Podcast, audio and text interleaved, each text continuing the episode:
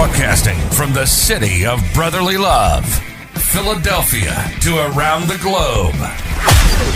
You're listening to Shark Bite Biz, your exclusive place for business strategy, sales, marketing, and tech in the roaring 20s. And now, here's your host, David Strausser. Welcome to another edition of Shark Bite Biz, and I'm your glorious host, David Strausser, and I want to thank you. Yes, you for tuning in and helping Shark Bite Biz have such a successful first month launch. Today's episode is the last episode in the very first month of Shark Bite Biz, and we have received so much amazing feedback and support as we grow this community. It is obvious to me and all of us that people are looking for answers on how to pivot their business during these times of craziness. I decided to take a special step for this huge one month episode by bringing in something great, some real American innovation. Here at Shark Bite Biz, and even with my main job at Vision 33, we are huge supporters of small business and innovation. We assist in innovation, and that's why when I see something I like and love, I want the creators to jump on our show and tell us all about it. If you own a business, you know exactly what I'm talking about. It started with a dream, then a plan, then testing the waters, then gathering some support, and actually building it. That's what today's interview is about bringing a new, useful, innovative platform to life using the promise of technology. Something this platform has in common with our listeners is that I think most business entrepreneurs are creatives and dreamers. They love to create things, whether new lines of clothing, heck, you know, all the good stuff. You are designing a business just like I have. I think most people have dabbled in putting out a book at some point, also. Entrepreneurs are always creating something. Alessandra Torre and JD Lasica are both founders of Authors AI, a tech startup that is using artificial intelligence to help authors improve their novels. Their technology, called Marlowe, is able to read a novel and deliver an impressive critique of the story's plot, characters, pacing, and more.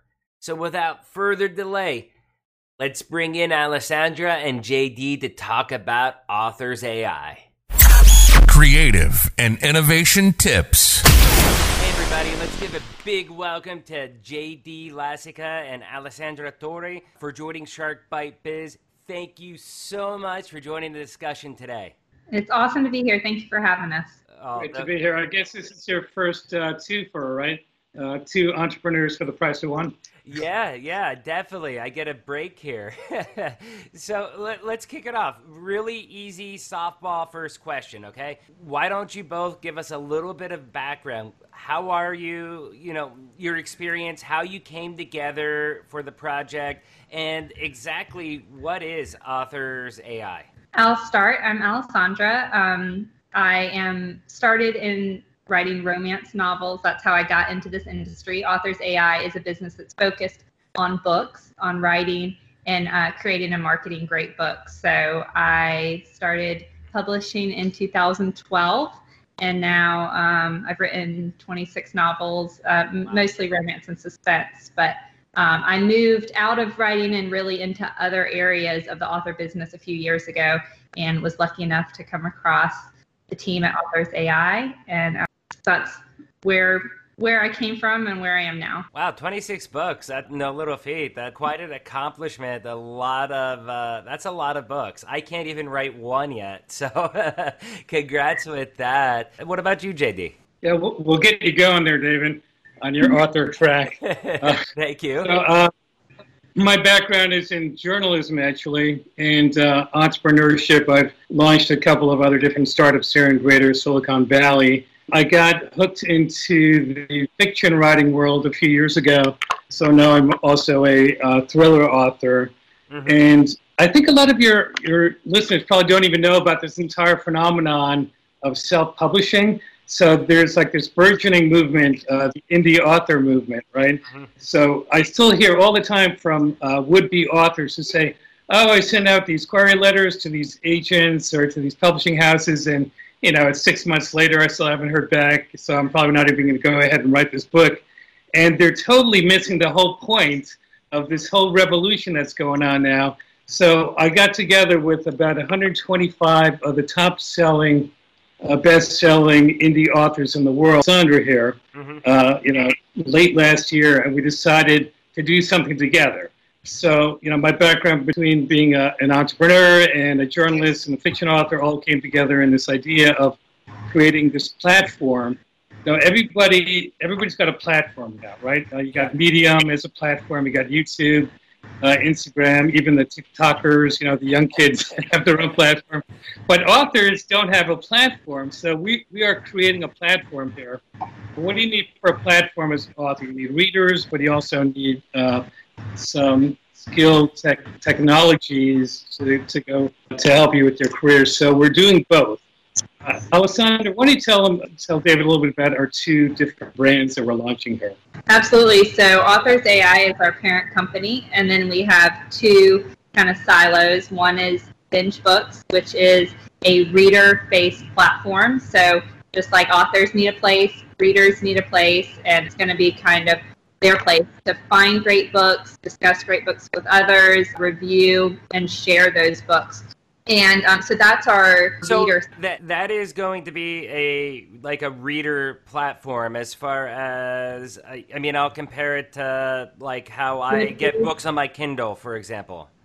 Yeah, yeah. A similar platform would be Goodreads, Goodreads or okay, yeah, like like 100% for readers and a place for readers to connect with authors. So behind that business, we have our 125 best-selling authors that they have, you know, um, a, a access to that they can't get on other sites. So that's okay. Binge Books, and then we have Authors AI, which is our author site, and that is really focused and powered by artificial intelligence. Okay. Um, and its focus is helping authors to write better books, to improve their books, to improve their craft so that they can write books that can then be devoured and enjoyed by readers on binge book. And then AI is working really on both sides. Hmm. Um, but um, so there's a lot of invisible ties between the two sides. No, that that sounds really cool. Artificial intelligence, just in the last year, maybe eighteen months, has really grown by leaps and bounds. In fact, I, I now this isn't books, but it's another creative, which is music. I just saw a video where some guy playing with AI force fed his AI algorithm machine every ACDC song ever made. And they had this this this AI machine basically uh, create a brand new from scratch ACDC song based of all their their styles. And I listened to it, and I, I was blown away. That was uh, that was really cool, and hmm. I'm assuming that is kind of how the AI would be working with with you all. How, can you explain how the AI works for the authors? I guess. Absolutely, it doesn't work in that fashion. Okay. Um, so we're not. Uh, our AI is not writing books at oh. all. That's not. Um, that is not our business model um, and is not what we're interested in. What we are interested in is our AI, just like that um, singer or developer force fed ACDC into you know its AI. Um, Marlowe, which is the name of our technology, Marlowe has read um, hundreds of best-selling books. So okay. she reads really high-quality titles that um, readers were really popular with readers, uh-huh. and um, so and has learned from those titles what sets those books apart and why, you know, what are the commonalities and traits that are found in these best-selling. Random things like best-selling novels contain more question marks than non-best-selling novels. So a lot of just like hundreds of data points like that. And then right. she can read your novel whenever you write one. you can read it and say, hey, this is great. But if you want to move closer to kind of, you know, the gold standard, here are some things that you can change in your book. And it's really cool because when she reads a novel, she can actually plot its like emotional high and low points on a graph, and it's just really cool to see your book in a way you've never seen it before. Mm-hmm. Um, and and find things in it that you can improve. So exactly then, like, why would an author use the artificial intelligence to help them improve it, and how? I mean, this is going to be a series of questions. So, how does it kind of help them improve it? And I mean, if you're looking at all these great books that you fed into it, it, if I'm a writer, I don't know, do I want it to get these good ideas from what it's learned before? Is there a way to limit it to, to me and my writings? Like, can you get into that? That's really interesting to me. Yeah, um, you asked several questions, so I'm oh, trying oh, yeah. to think where to start. Uh, all great questions. Yeah. Um, why would an author want to use Marlowe? Um, well, the first thing is she's super fast. Um, so and it's and she's inexpensive. I hate to, I don't want to use the word cheap, but right. she's uh, she's super affordable. So in a normal world, like JD was saying, a lot of people aren't aware of self-publishing, but self-publishing, which has really become, really has started to take over publishing, the publishing industry. We are, as authors, are responsible for hiring our own editors and for improving our own novels. We don't have a traditional publisher who's paying for that and supporting that. So um, we can pay thousands of dollars per book in editing. Um, and it's a time consuming thing. Editors book six months to a year out sometimes. They then have your book for three or four weeks. AI can read your book and deliver 25 pages of feedback in, you know, 15 minutes. So, and for a fraction of, I mean, our plans start at 20 well free. Our plans start at free. But uh, you know like our mac daddy plan is 29.95 a month you know and, and you get multiple reports for that. So um, so that's why they'd want to use it is it's fast and also it's like non a, a, lot of times when you're a new author and you have a book like you're afraid to give it to anybody like you don't because you don't know is it like right. horrible wonderful so uh, it, this is like an easy, you know, non-judgmental way that you can kind of instantly get some some sort of an idea if your book's good or not. So to me, it, it sounds like it's giving you more feedback based off of what traditionally is considered a good book. Is that is that pretty? Yeah. Okay. Okay. Yeah. So what she has found to be what yes what we consider bestsellers bestsellers are a very common question. Yeah, uh, we get two questions. We get that question, and we get like, oh, well, won't all the books be exactly the same if Marlowe's telling them the same feedback, right? Like, or is trying to get, you know, to help them reach um, that gold standard. So it's very um, Marlowe can point out that the first half of your book is slow, right? Like is slow in pacing and is more likely to be put down by a reader. But she's not going to tell you ideas of how to make the first half more exciting.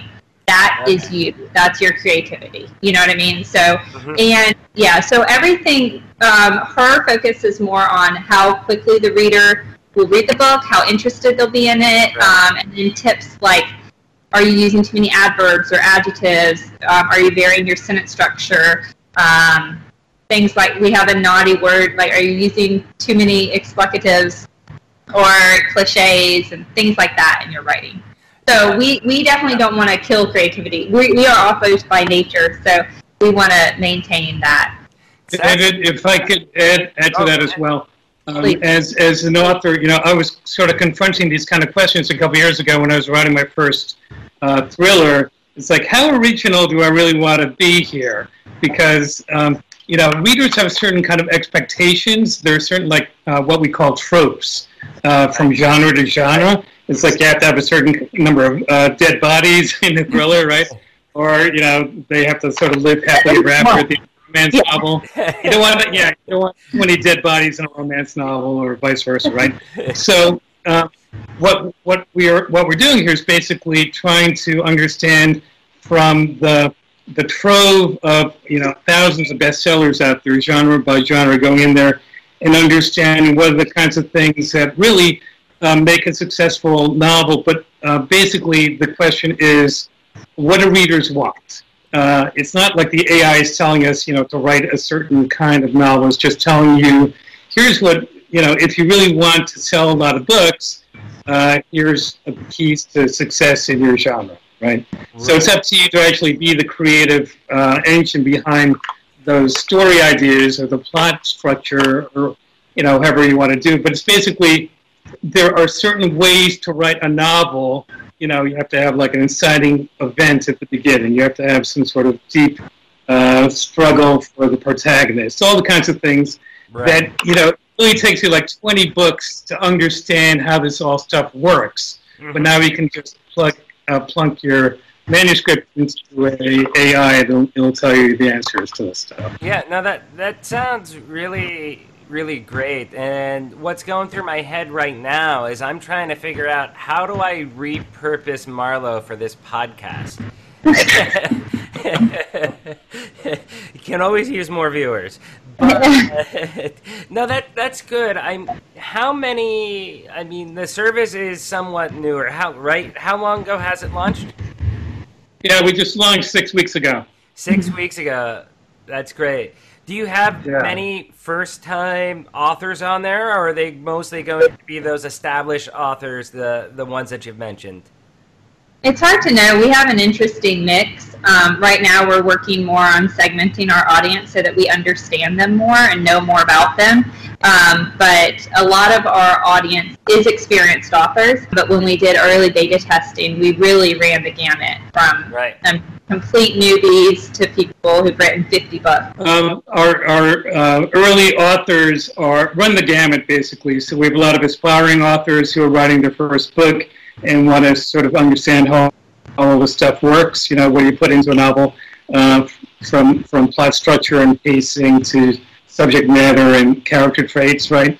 Uh, to more established authors who want to understand why a certain book hit, hit it big while another one didn't, right? You can sort of compare manuscripts side by side. So honestly, almost any author in the world uh, would do well to at least give this a shot to sort of uh, run a manuscript through, sort of understand what are the kinds of things they can tell you. We have a lot of people who've already given us glowing testimonials. Uh, I, I was a little nervous at the beginning. it's like a product out there, you don't know if you have product market fit, right? But we, we've spent enough time with authors to sort of understand what their pain points are. And so now they're, they're saying, wow, this is like really amazing, phenomenal, it's better than I expected. Um, so we're taking all this feedback and, and feeding it into our into our uh, roadmap of, you know, what are the additional things that people want to see. So we didn't have like a cliche finder a few months ago. Somebody came up with that great idea. Uh, repetitive phrases. There are all those kinds of things that kind of trip you up as an author. And so we're trying to help uh, help them along the way with to tell you where you're going a little bit off the map. That, no, that, that that's great. But what about for the different types and styles of books out there? For example, what if it's an autobiography versus nonfiction or a short story or even just a a period piece is it able to kind of differentiate between those types of subjects this question's really easy to answer because um, marlowe doesn't read nonfiction okay. so um, and it's for a specific reason um, nonfiction is laid out completely differently and doesn't have the same sort of plot arc that a fiction novel does. So she doesn't read nonfiction. Doesn't doesn't mean she won't at one day in the future. But right now she doesn't read nonfiction, and she does better with longer stories. She can read short stories, but um, really twenty thousand words longer is the sweet point. And I think she just read her longest novel recently, which was like almost four or five hundred thousand words. Oh wow! Um, Wow. So, roughly, yeah. uh, give me an idea 400, 500,000 words. How many pages on an average book size are we talking? Um, we're talking one of the thickest books you've ever seen. Okay. Um, okay. Yeah. So a normal novel is um, uh, 60,000 to 100,000 words is a normal novel. So it's four or five times a normal novel. Wow. Yeah. That is definitely huge. Yeah. By the way, if there's some of your uh, listeners who are writing like a nonfiction book. I've, I've got a couple of nonfiction friends, uh, author friends, who have actually run their manuscript through Marlowe and they found value in it because it does other things like it'll, it'll show you misspellings. It'll show you, you know, you use these words too often or you're using the cliche. The kind of things that you might get uh, through a paid membership in Grammarly or Pro Writing Aid. There, there are all these other kind of services out there. We kind of combine all of these into one with the Pro report, but the basic free report will actually help you along as well. That's a great point. Yeah. what, one thing that really just stuck out to me, and I've never thought about this up until Alessandra mentioned it, was about how the I guess the plot curve of nonfiction being different than that of fiction books. I've never never thought about that, and that, that that's actually kind of cool once you think about it, because you know fiction books are going to be you know almost like a created piece of art, whereas nonfiction books you're kind of telling a, a real story of how things happened, right? So that curve is going to. Be Well, yeah, actually, you're right. And actually, if it's a not, if it's a a bi- biography, Right. um, I think Marlowe could Marlowe would do fine with a biography. And if it was a um, a nonfiction but written as a story, Okay. then like a memoir she'd do great with. Like that'd be fine. But um, but if you're talking about like well, who moved my cheese too short. But if you're talking about you know like just a business book, there's no climax right to build up to. Uh, you know, and there's not emotional highs and lows in that book. So that's where she'd kind of be lost.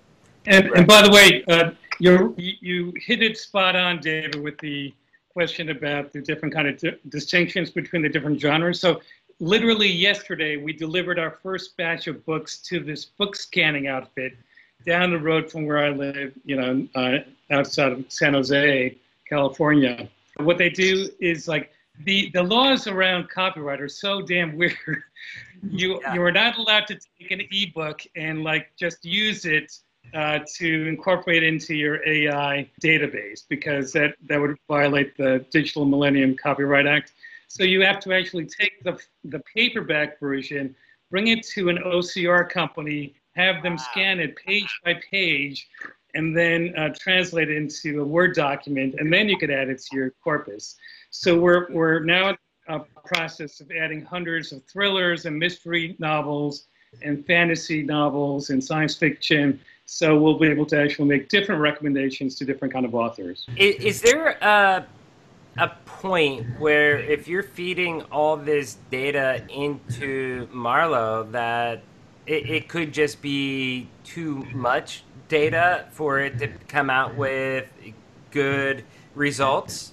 Or is more data better? The more the better. Yep. The more the better. Uh, Also, because you're right, at some point, like her learning curve's going to flatten out, right? Like the more she sees. It'll But she's not just reading great books. We're also giving her um, not non bestsellers. So she's also learning. She's also learning what not, you know, what not to look for. But the more books she reads in specific genres, then she can really tone, like, hone in a historical thriller that you know is most successful if its pacing's like this. Because a thriller's pacing is different than a romance, and a thriller's Right. plot work looks different. You know, there's a lot of, and those genre-specific comparisons, those are going to be awesome when those. Um, once we're able to add those to her report. Yeah, no, that that's um really really interesting because I mean I, I when I asked that question, what I was thinking is if you look at like polling sampling, you know, things like that, where they usually say, yeah, you know, you need it at a certain size, but if you get that size sample too big, it's actually more inaccurate than the smaller ones are. So I was wondering if that's how it worked with AI or not. And that that's a really interesting answer that that you gave, and it, it seems like you have the ability to really tailorize it in time for different niche groups. Now, one thing that JD mentioned too that I also wanted to touch on was with the scanning, the OCR pages, all that stuff, and the legal challenges that you have to go through to be able to do that. I remember when Google was scanning up their books that there was a lot of issues like that. So, how all did you guys have to handle that? I mean, was it as simple as scanning it with the page books, or were there more rights negotiations and stuff like that? But let me let me start off, Alessandra. Okay, um, one of our the third co-founder, uh, the third uh, musketeer here is uh, Matt Jockers.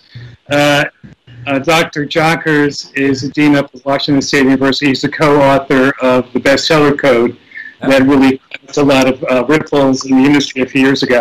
Um, and so we attracted him to our startup, you know, last year. He, he actually wrote a friend of the court uh, brief in the Google case like 10 years ago. Right? Okay, so for the Google scan. Yeah. So, so we always say, oh, we want to do this. And he said, well, according to precedent of this, this case, so we're very familiar with this. We want to do a lot of things. We think, you know, there are two ways to think about this, Dave, like what you're allowed to do legally and what you don't want to do from a business point of view because it may have some repercussions to your bottom line. So we don't want to piss off, you know, the major publishers or even the Hollywood studios by putting up like, here's Stephen King's novel, The Stand, that we scanned in. Here's a complete report on that. Uh, even though legally we know we can do it because it's fair use, there's not a single word from the entire novel in our report, but we don't want to sort of get on the wrong side of these folks, right? So we're, we're trying to partner with a lot of these publishers. So we're going to actually put that into our dashboard. We're now creating a uh, internal. To clarify, that, to clarify that, what I'm hearing is that you could live in the gray, but you're choosing not to live so much in the gray, right? You're trying to keep it more black and white. That's good. That's good. well, we just think I live in the gray. You know, there's, well, you know, uh, I think we're going to get to the point, even in a few months, we're going to have like an onboard uh, online dashboard where an author can log in, and if they're a thriller author, they'll be able to compare their narrative arc against that of a Stephen King novel, right? right. So, you know, there's nothing wrong with that, I think, legally, but it's not, you know, we don't want to just put it all in a single report and send it out to everybody or put it up on our website. Right, right. Uh, oh, go ahead, Alessandra. I was going to say our unofficial motto is AI for good, not evil. And we talk about gray areas, and there are a lot of gray areas once you yeah. start really working with AI. And part of, uh, I think, a lot of concern is like, are you know, is AI going to be writing books at some point in time? We don't want that. You know, that's not that's not. So there, um, our goal is to always support authors and help them write great books and do it, um, you know, in the best way we can for our industry. So. Okay. Yeah. No, that, that hmm. that's good. I mean, I have seen online that there are some. I, I, I guess we can call them sketchy companies. That yeah, you know, you want to write a book, we'll feed it into the AI engine, and we'll give you a 400 page book for X amount of dollars. And that that seems pretty sketchy to me because then it's like, wait a second, is that person really writing the book or is the machine writing the book?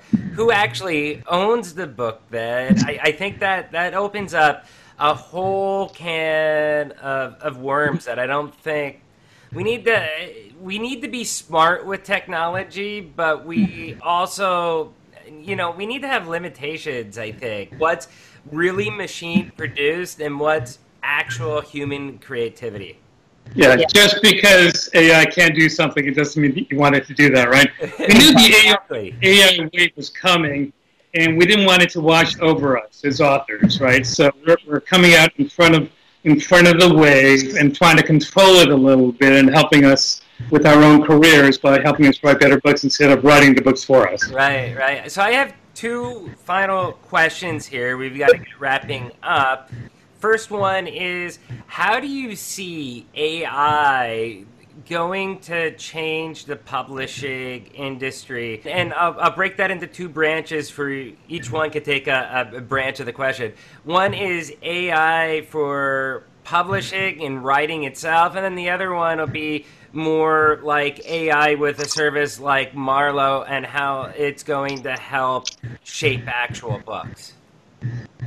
As far as AI and publishing, I mean, like the beauty of Marlowe is you think about these publishers and agents that have been getting manuscripts for years. I mean, mountains and mountains of manuscripts that they've never even had a chance to read for the most part.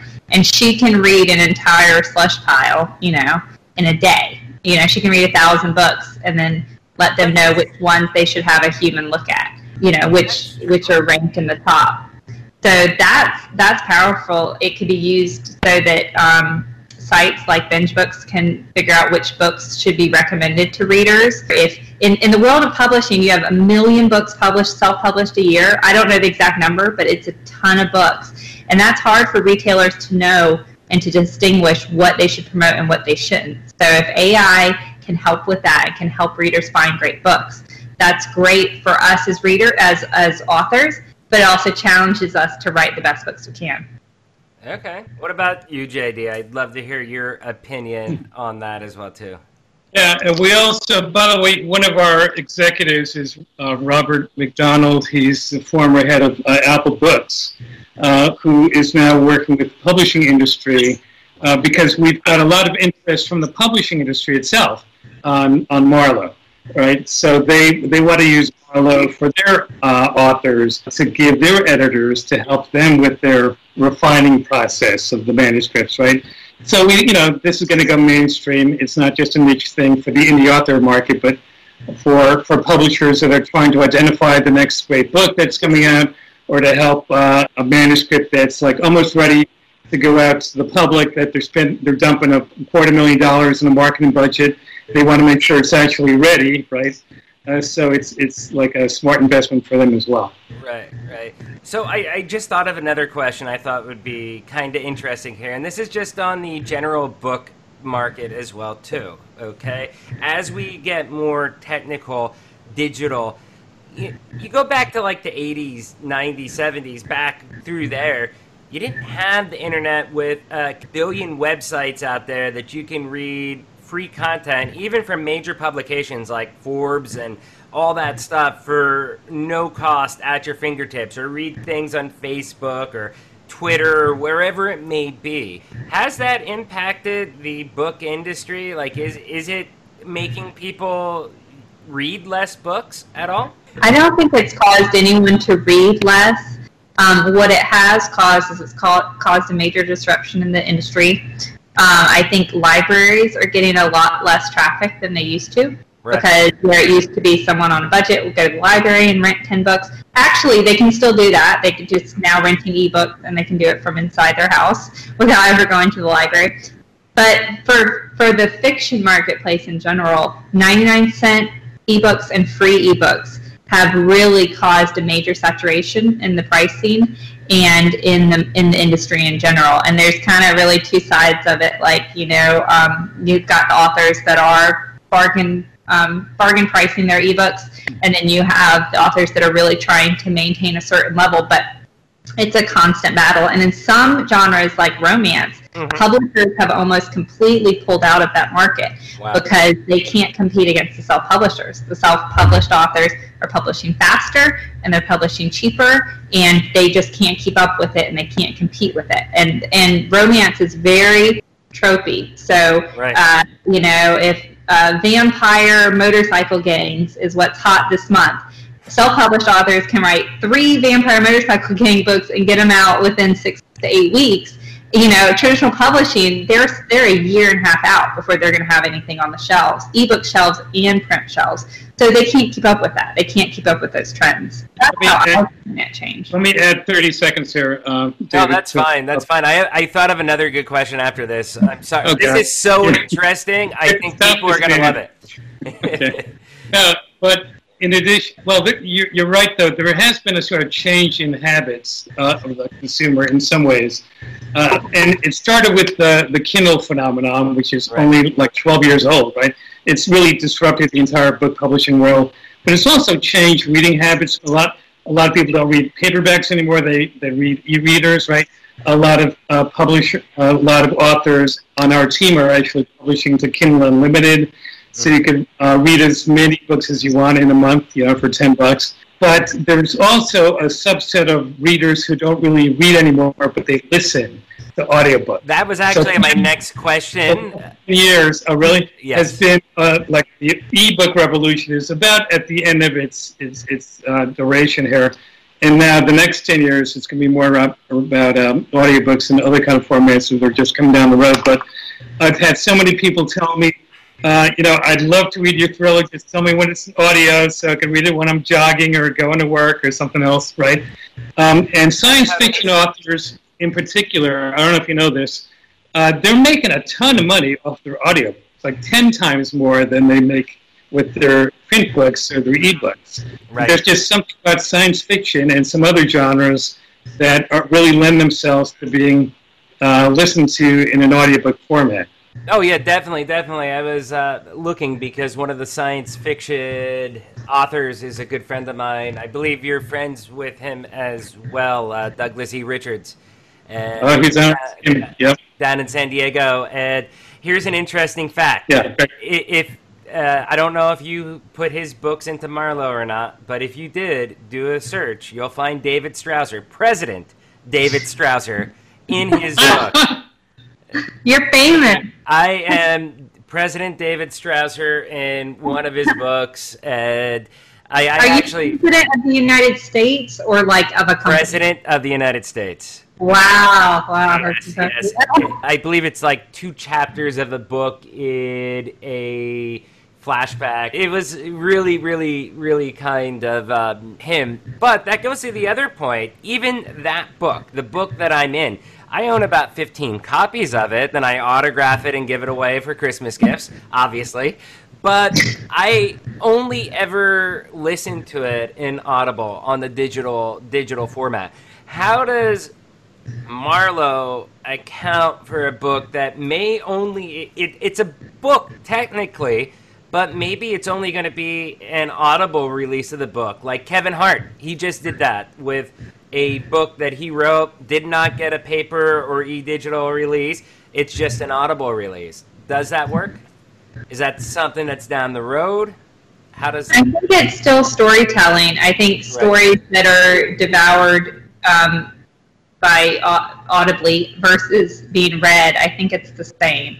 Um, and we see that by when we look at the bestsellers of one, it's the other. Though a lot of people I know, an audio, a great audiobook can make can make a book, and a horrible audiobook can kill a book. So. But but there's also the point, uh, David, that even if you're not going to put out an ebook, you're probably going to want to have a, a transcript of your audiobook, right? right? Just like uh, podcasters are now doing uh, transcripts of their podcasts so it can get, get fed into Google, right, and get found yep. by more people. I don't know if you do that for Shark Bite. I am now. I will be doing that. So, I guess to finish up right here, how can people contact you either individually, your website? Uh, well, both companies you have, both branches. Uh, can you give us that info? Absolutely. So if you visit authors.ai, authors plural, .ai, that's our site. Both of our profilers profiles are there under the Our Team tab, but um, you can run an AI report on your manuscript for free, um, or we have our advanced plans available. And we do have a coupon code for your followers, so Shark Bite will save you 20% on a single report. One yeah. word or two words? One word. One word, Shark yeah. There you go, everybody. I'll make sure on YouTube the link will be in the description with the coupon code. Everybody all listening. Yep. All lowercase as well too for the audio listeners. Dust off that manuscript from your bottom drawer and put it through Marlowe. Who knows? You might have a bestseller on your hands. hey, my uh, my manuscript's about two pages long so far. It's um, been working on it for about ten years. So, but any final words you all want to have? Any words of wisdom to aspiring writers out there? Don't give up. so we have a lot more uh, aspiring authors with half completed books who get another great idea and toss it aside, but you just got to keep going and first drafts are supposed to be painful. They're supposed to be awkward. They're supposed to be gross. Uh, you just gotta plow through at the end, and then send it over to Marlowe, and she can help you clean it up. And if you're not, if you're a reader, a book reader, come on over to Binge Books. We're we're going to be launching later this summer, and it's going to be uh, pretty phenomenal. It is. That that's great. By the way, JD, I love the writer shirt. That's that's awesome. For the audio listeners, he, he, has a gray shirt with like typewriter print that just says "writer," and it's the best statement shirt I've seen. That's all you need. hey, so I want to thank both of you, uh, Alessandra, JD, for coming on here, talking about your author AI. It's a great American innovation, a great product, and I really think our listeners, at some degree or level, can use one of your two platforms. So thank you both so much for being here. Absolutely. Thanks for having us. Yeah, thanks. All right. Best to Philadelphia. Take care. Thanks, thanks. Go Eagles, right? I'll see you. That was pretty cool, wasn't it? Always great to hear how creative entrepreneurs have come up with a solution to fulfill a need. Further, it is pretty awesome to hear how far along AI has really come. Think about it. You can feed Marlowe a report and find out does my romance novel have too many debts? Is it too slow? You know, and that's really the best part about authors AI. You're still writing the book. You're just getting it critiqued against what typically makes a book successful. I think that's an important distinction to make and really just hit on home. Many people think, oh, I don't want to use AI while writing because then it's not really me writing the book.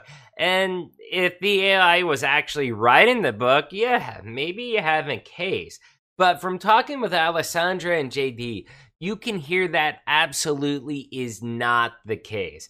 Instead, you're using innovation and technology to critique your book in terms of some of the most successful books out there in the market. That's really the great thing when it comes to an AI platform like Marlowe is that we're really only scratching the surface. In time, with more exposure, a platform like Marlowe should be able to grow and get better as time goes on. Kind of like a fine wine. The more it learns, the better it critiques, the better your books that you're writing. And if you're a consumer, it's going to mean that you're reading higher quality, better books. So let me ask you would you use a platform like Authors AI to critique your book?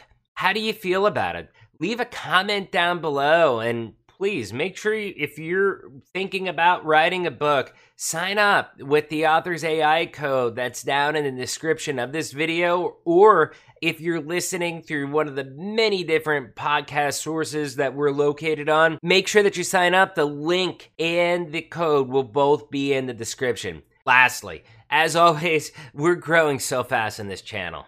We have gotten so much positive feedback from YouTube, iTunes, Spotify, Google Podcasts, iHeartRadio, Deezer, everywhere you could think of. The platform is growing. So please, if you like the content that you're getting from Shark Bite Biz, please make sure that you subscribe. I'll see you next time. This is David Strausser with Shark Bite Biz. Take care.